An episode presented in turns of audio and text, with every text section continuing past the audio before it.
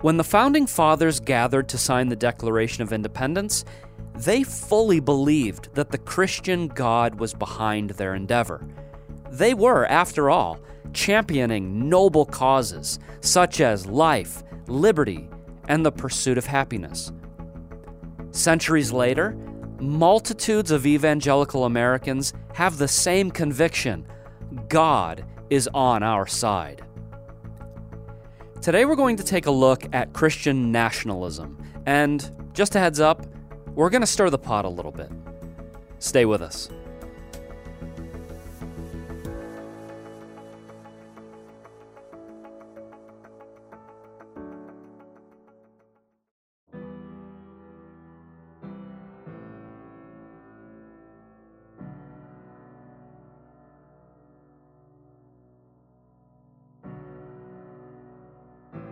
In the past two videos, I've been talking about the condition of the American church to which we all belong.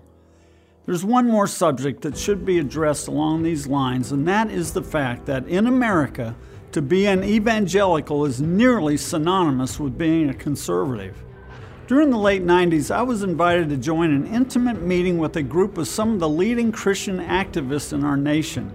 I love our country, and I so appreciate these folks fighting to restore America back to a time when civility and decency ruled the social landscape.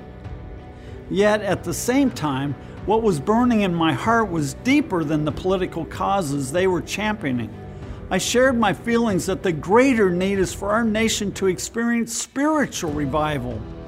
After I finished my little rant, Janet Folger Porter sort of rebuked me by telling me how she had seen patriotic Americans with tears running down their cheeks as they committed themselves to the restoration of traditional values. That was her idea of the revival our nation needs. It shouldn't surprise us that so many people equate Christianity with conservatism. Believers and conservatives hold many things in common. Both groups oppose abortion rights, the homosexual agenda, globalism, and the rest of the liberal platform. Indeed, the two groups seem to be forever joined at the hip. This merger is now so complete that for most Americans, to see one is to see the other. But I can't help but wonder if Christians are overlooking something that is amiss here. Do we really believe that the Conservative Party and the Kingdom of God are so in sync that men like Rush Limbaugh, Donald Trump, and Sean Hannity should shape the Christian worldview as much, if not more, than godly leaders in the church? Are we really certain that our constitutional rights, economic stability, and border safety is as important to God as it is to us? I realize that I've just hit on some really hot button issues. My point isn't to take a side here, but to cause us to carefully question the easy assumption that the goals of the Conservative Party are one and the same with the aims of the kingdom of God. Maybe we should be asking ourselves how our spiritual life has been affected by our involvement with the conservative cause. In his book, the Religion of American Greatness What's Wrong with Christian Nationalism, Paul Miller takes issue with this blending of two belief systems and argues that they should remain detached and exclusive from each other. He says that the interest of those committed to Christian nationalism is in, quote, the inherited norms, values, and habits of American Christian heritage more than a living Christian faith. For the Christian nationalist, then, the main point of sanctification becomes safeguarding the nation, not honoring God by emulating his character. In other words, the motivation and purpose for godly living becomes enmeshed with the desire to preserve our American way of life. Miller goes on to say that these belief systems should be separate, rival, mutually exclusive religions they make fundamentally incommensurable claims on human loyalty. In its ideal type, you can either be a Christian nationalist or you can be a Christian. You cannot be both. Wow, I really think he's on to something here. Another Christian thinker who takes exception to this mixture of these movements is Brian Zahnd, who wrote a book entitled Postcards from Babylon. He makes the point that the U.S. is not a rebirth of biblical Israel. It's actually closer to being a kind of biblical Babylon. He says Jews living in Babylon were literal exiles, a diaspora living in a foreign land. Today, Christians are metaphorical exiles within the modern empire of America. But most do not see themselves as exiles. Most fail to see American culture as something we need to come out of.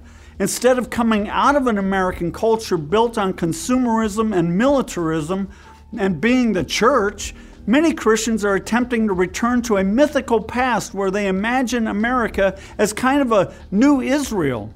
All of this is tragically mistaken. Until we see America as a kind of new Babylon instead of a kind of new Israel, it will be exceedingly difficult if not impossible, for Christians to faithfully embody the holy otherness of the kingdom of Christ. This needs to be made clear, he contends. America is not an extension of the kingdom of Christ, America is a continuation of Babylon. America may or may not be a gentler, kinder Babylon, but it's a Babylon nonetheless. Of course, Zahnd's taking a broader sweep of the American lifestyle than mere involvement with the conservative cause. But nevertheless, he's making an important point about our tendency to equate Americanism with Christianity. I must remind myself that I've been called to an eternal kingdom, not to a political system that is part of the temporal realm of earth life. I've been called to be a follower of Jesus Christ, not a political groupie of Donald Trump. I've been called to live a life of sacrifice, not the life of financial gain the conservative cause promotes. I, for one, do not fault the conservatives for their fight for traditional values and would love to see them succeed in their great battle.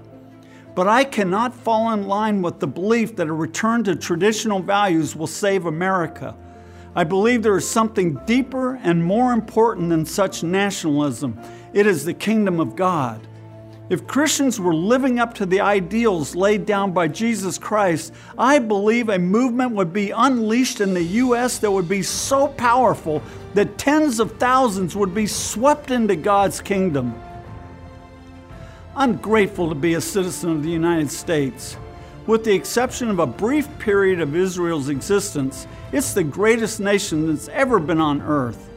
But the primary devotion in my heart is not to a geopolitical location, and it's not to any such social causes.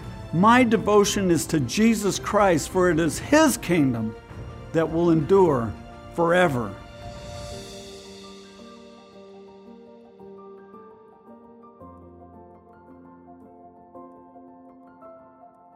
You might be wondering why are they talking about this? Why are they talking about Christian nationalism in a series about the spirit of Babylon. I mean, isn't it the Democrats who are fully engulfed in the spirit of the world and the Republicans who are standing against their godless agenda? Well, as Pastor Steve said, the purpose of this episode is not to take sides on controversial issues or to question whether or not Republicans are more righteous than Democrats. We simply think that a follower of Jesus should ask themselves whether or not God would wholeheartedly co sign the conservative agenda. But why does that matter? That's what our next segment is about.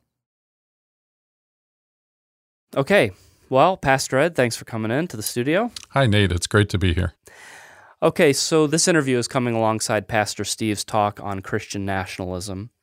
And so I had thought that it would be nice for you to come in and share some of your own prayerful thoughts and opinions about the subject mm-hmm. because mm-hmm. what we're going to talk about today is it's a very hot topic.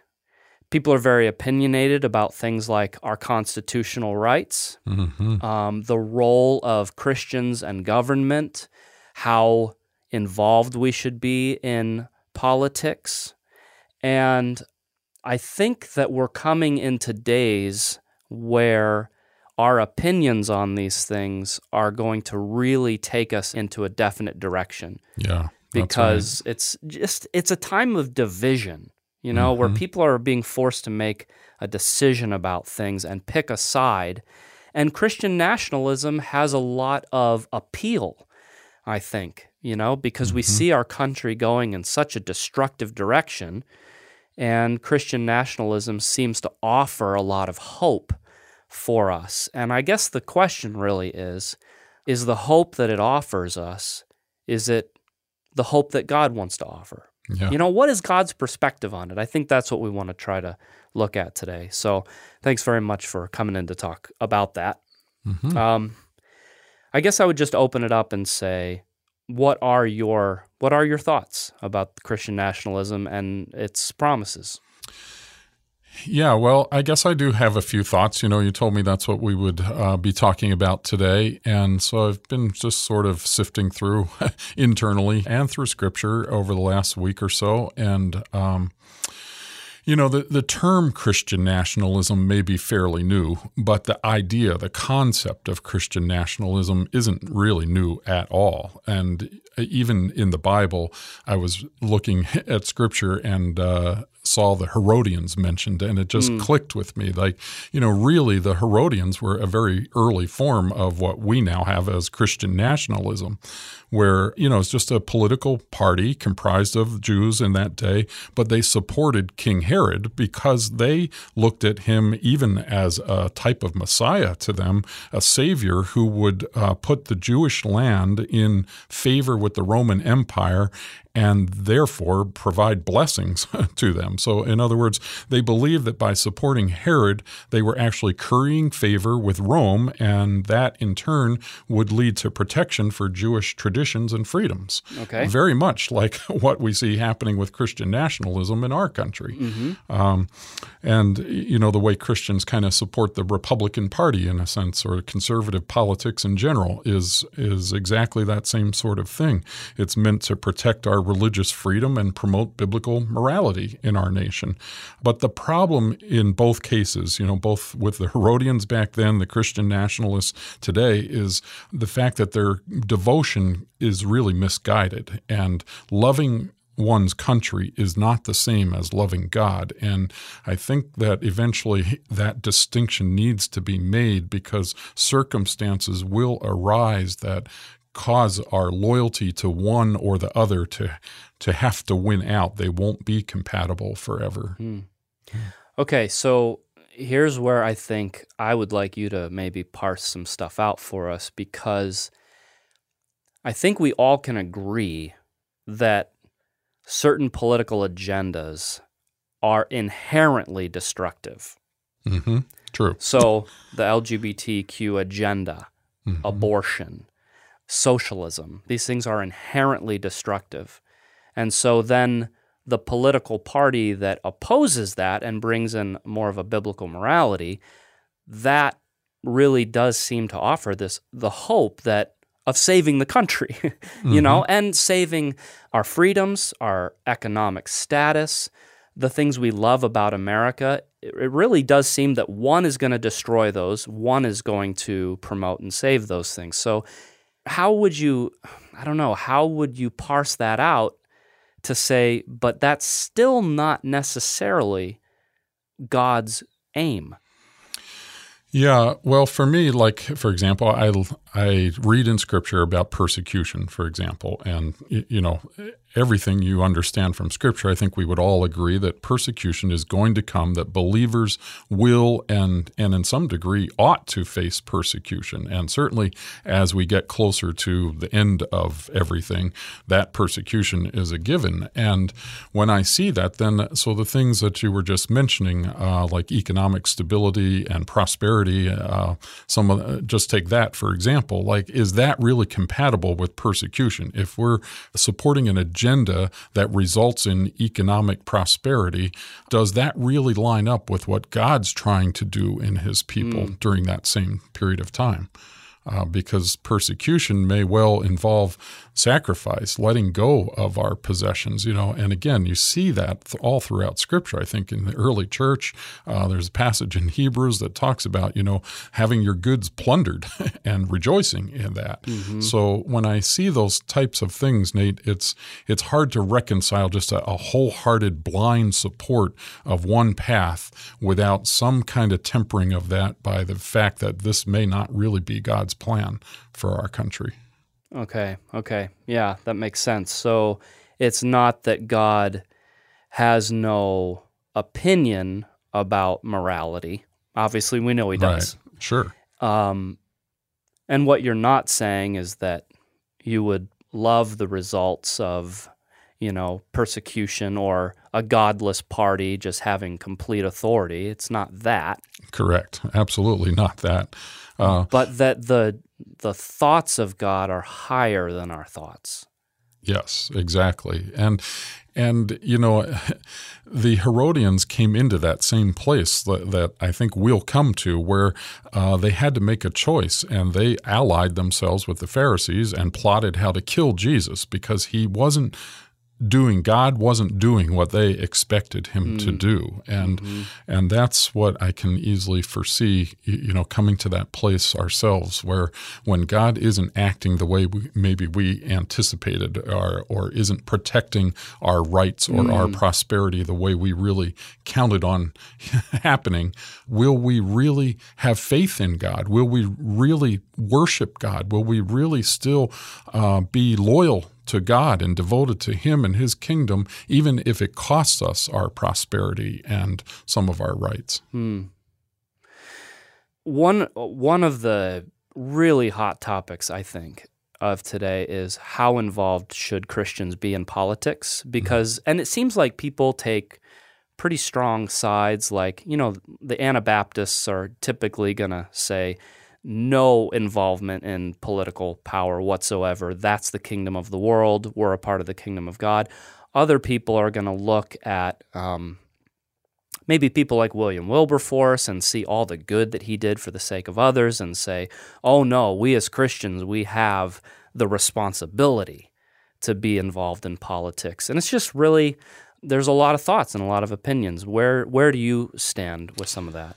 Yeah, that's a really good question, and and I do believe that perhaps it's entirely different for different people based on their calling individually from God. There, you know, He may not call everyone to uh, the same position in this uh, okay. matter. I think Christians, there's, certainly there's room for wide div- diversity here, just mm-hmm. like you mm-hmm. mentioned. You know, some of the very conservative Anabaptist groups wouldn't be involved at all. Others out there under the Christian banner are, you know, feeling very um, like it's a necessary part of their faith to to be involved. So mm. so absolutely. But uh, the thing that comes to mind for me and me personally, I kind of lean this direction for sure is Daniel, uh, for example, in the Old Testament, just the, the whole story of Daniel, um, you know, as a young Israelite sent to Babylon, which of course was all the result of God's judgment on Israel at the time. I think that context is really kind of important even for our discussion here. Like the, there is a day of judgment coming on this earth. And, and so we look at Daniel, uh, you know, as, as a man there in Babylon he never ran for political office. He didn't volunteer for any political service. He didn't seek to accumulate or, or wield any kind of political power himself. You know, it was because, though, of his unwavering commitment to serving the Lord that Daniel ended up with tremendous political influence. In uh, chapter 2, verse 48 of the book of Daniel, it says King Nebuchadnezzar made Daniel the ruler over the whole province of Babylon and chief administrator over all the wise men of Babylon.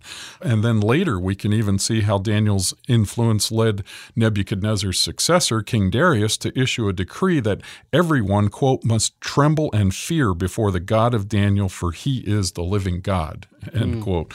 You know, so Nate, it was Daniel's lifestyle of purity, his lifestyle of worship and dedication to the Lord that was much more influential, really, than the political power. Like that preceded any political power that he gained.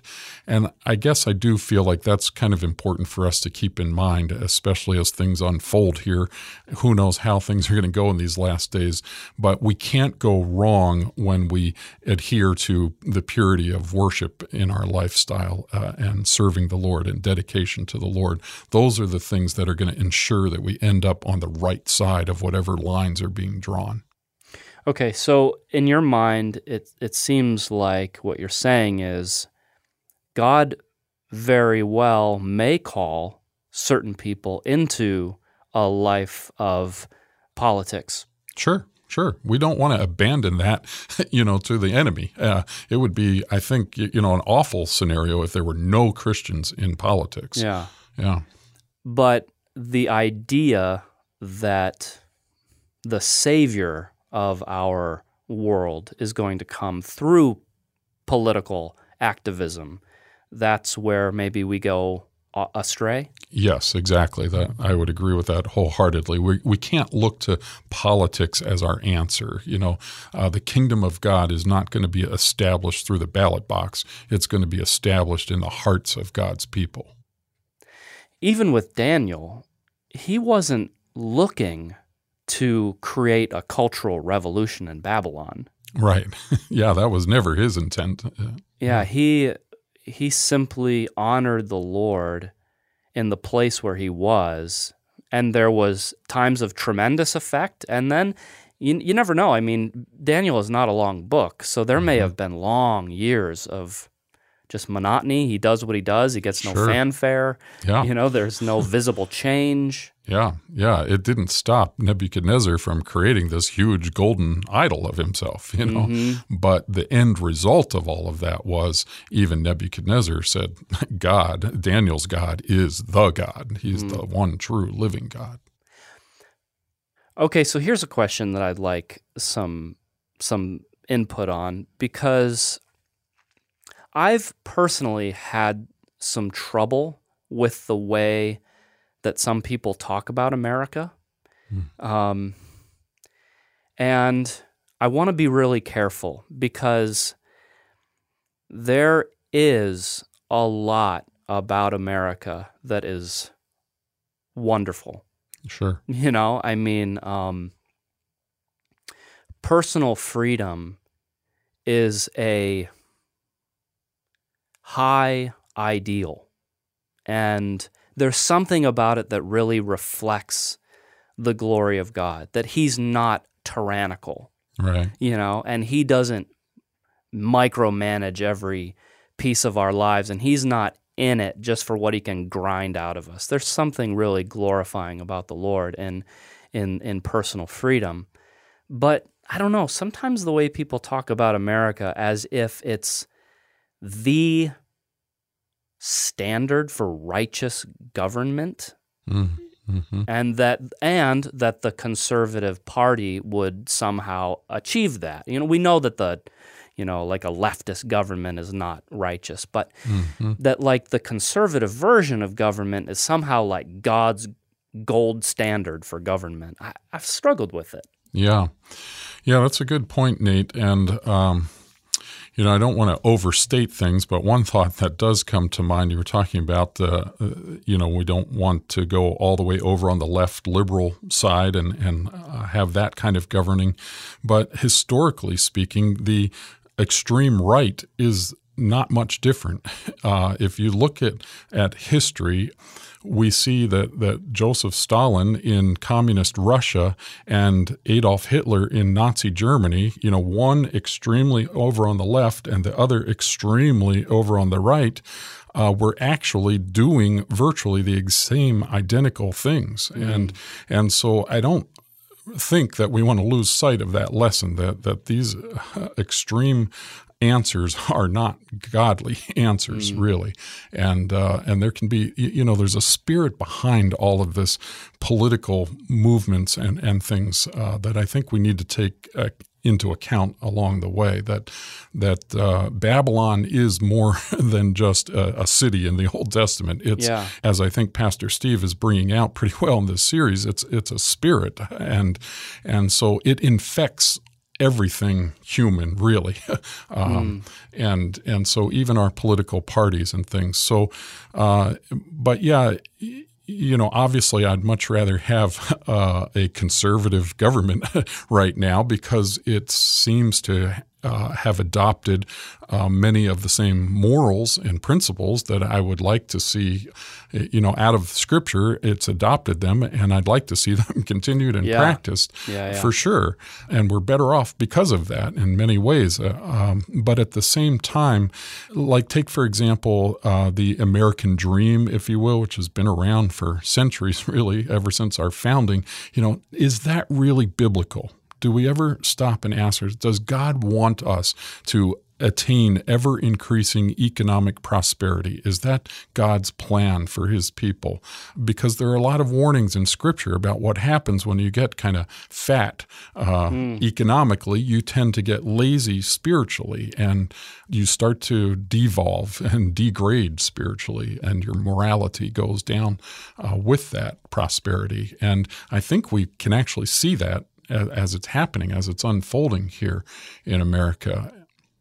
Yeah, I yeah I resonate with with what you're saying. Um, one of the other things that has been uh, maybe I don't know troubling to me in some way is the the um, correlation that people make between national Israel and America mm. as as if America is somehow like a reincarnation of Israel. I mean, I hate to use the word reincarnation, but you know what I mean. Like yeah.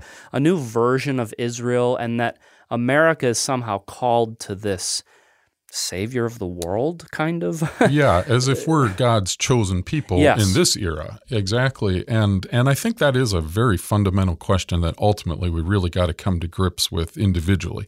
Whether we're going to see America as a new Israel, as God's chosen nation for the people, or whether we actually see uh, America as a new Babylon. And you know, honestly, when I look at it in Scripture, I I read the descriptions of Babylon and the the things about Babylon, and man, it's hard not to draw parallels and correlations to what I see in America today, especially, you know, just the economic prosperity, the political power, the, the world wide political power, mm. uh, and so forth. You know, those things mirror Babylon in the Old Testament. And for me, I really kind of see Babylon is much more than just a city, of course, in the Old Testament. It's, it's a movement, it's a spiritual movement. But I think the contrast that the Bible is really presenting us is between the new Jerusalem, that is the city of God, and Babylon, that is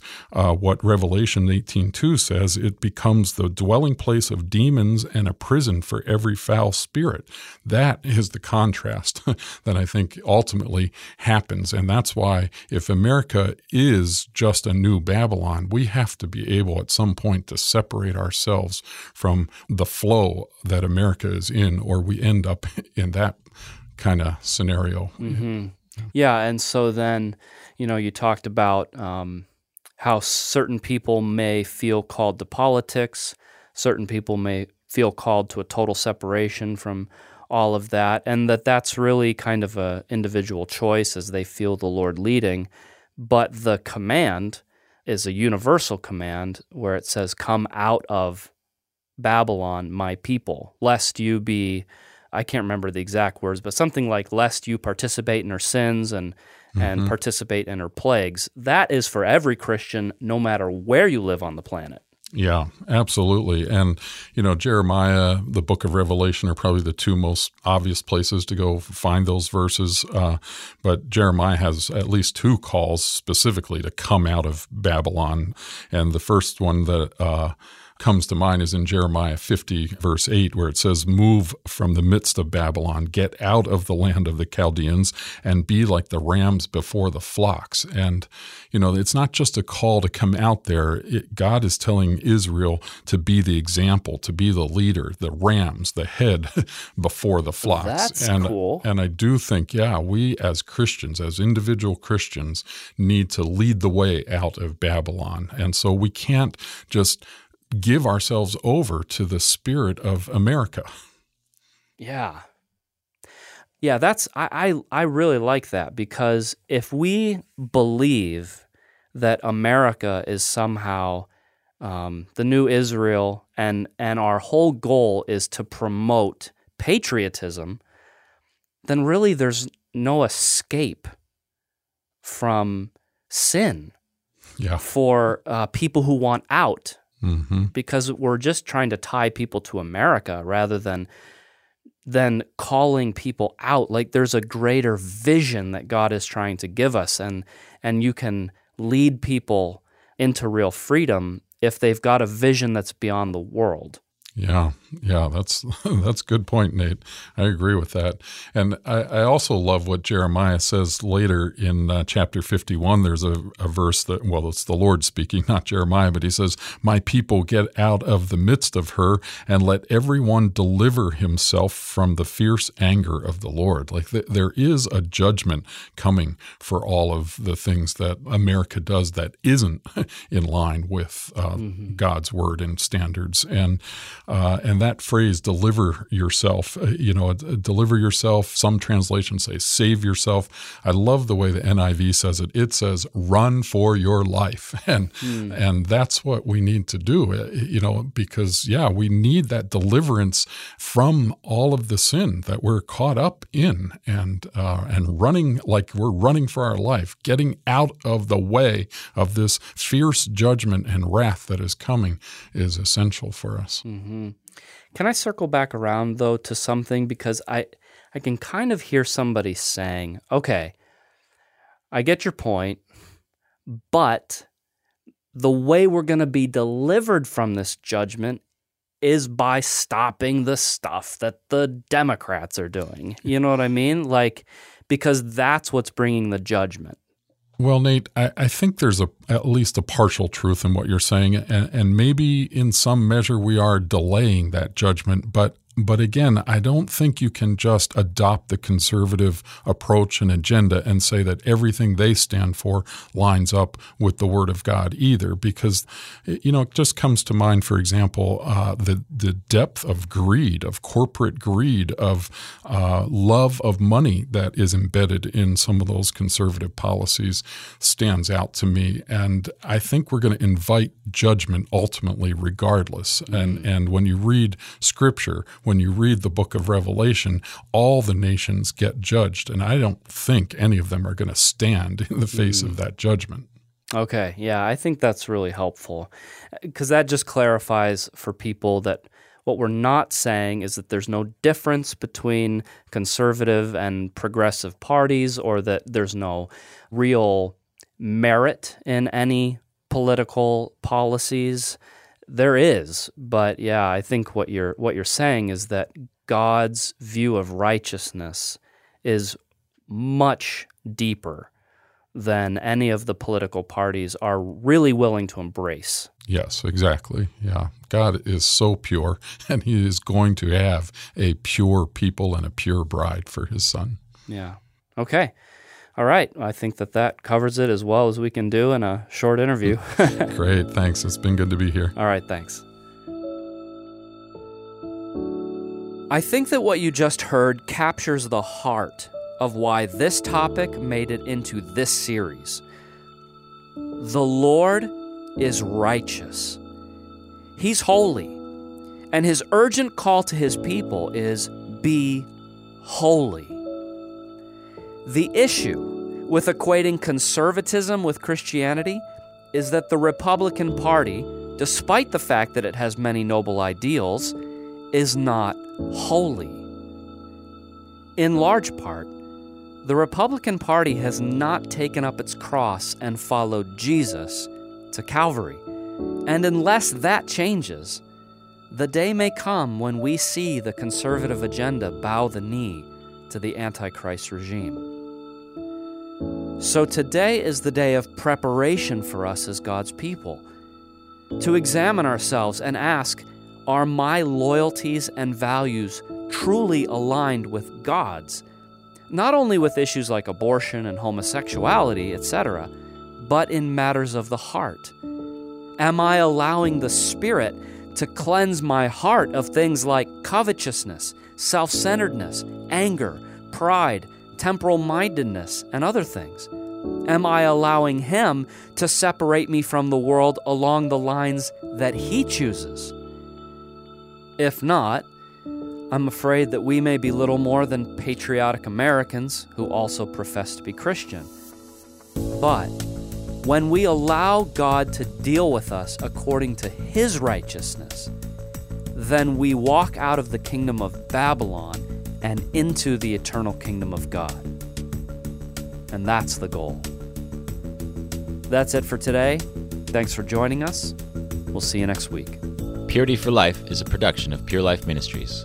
For over 30 years, Pure Life Ministries has been the go to for those whose lives have been devastated by sexual sin.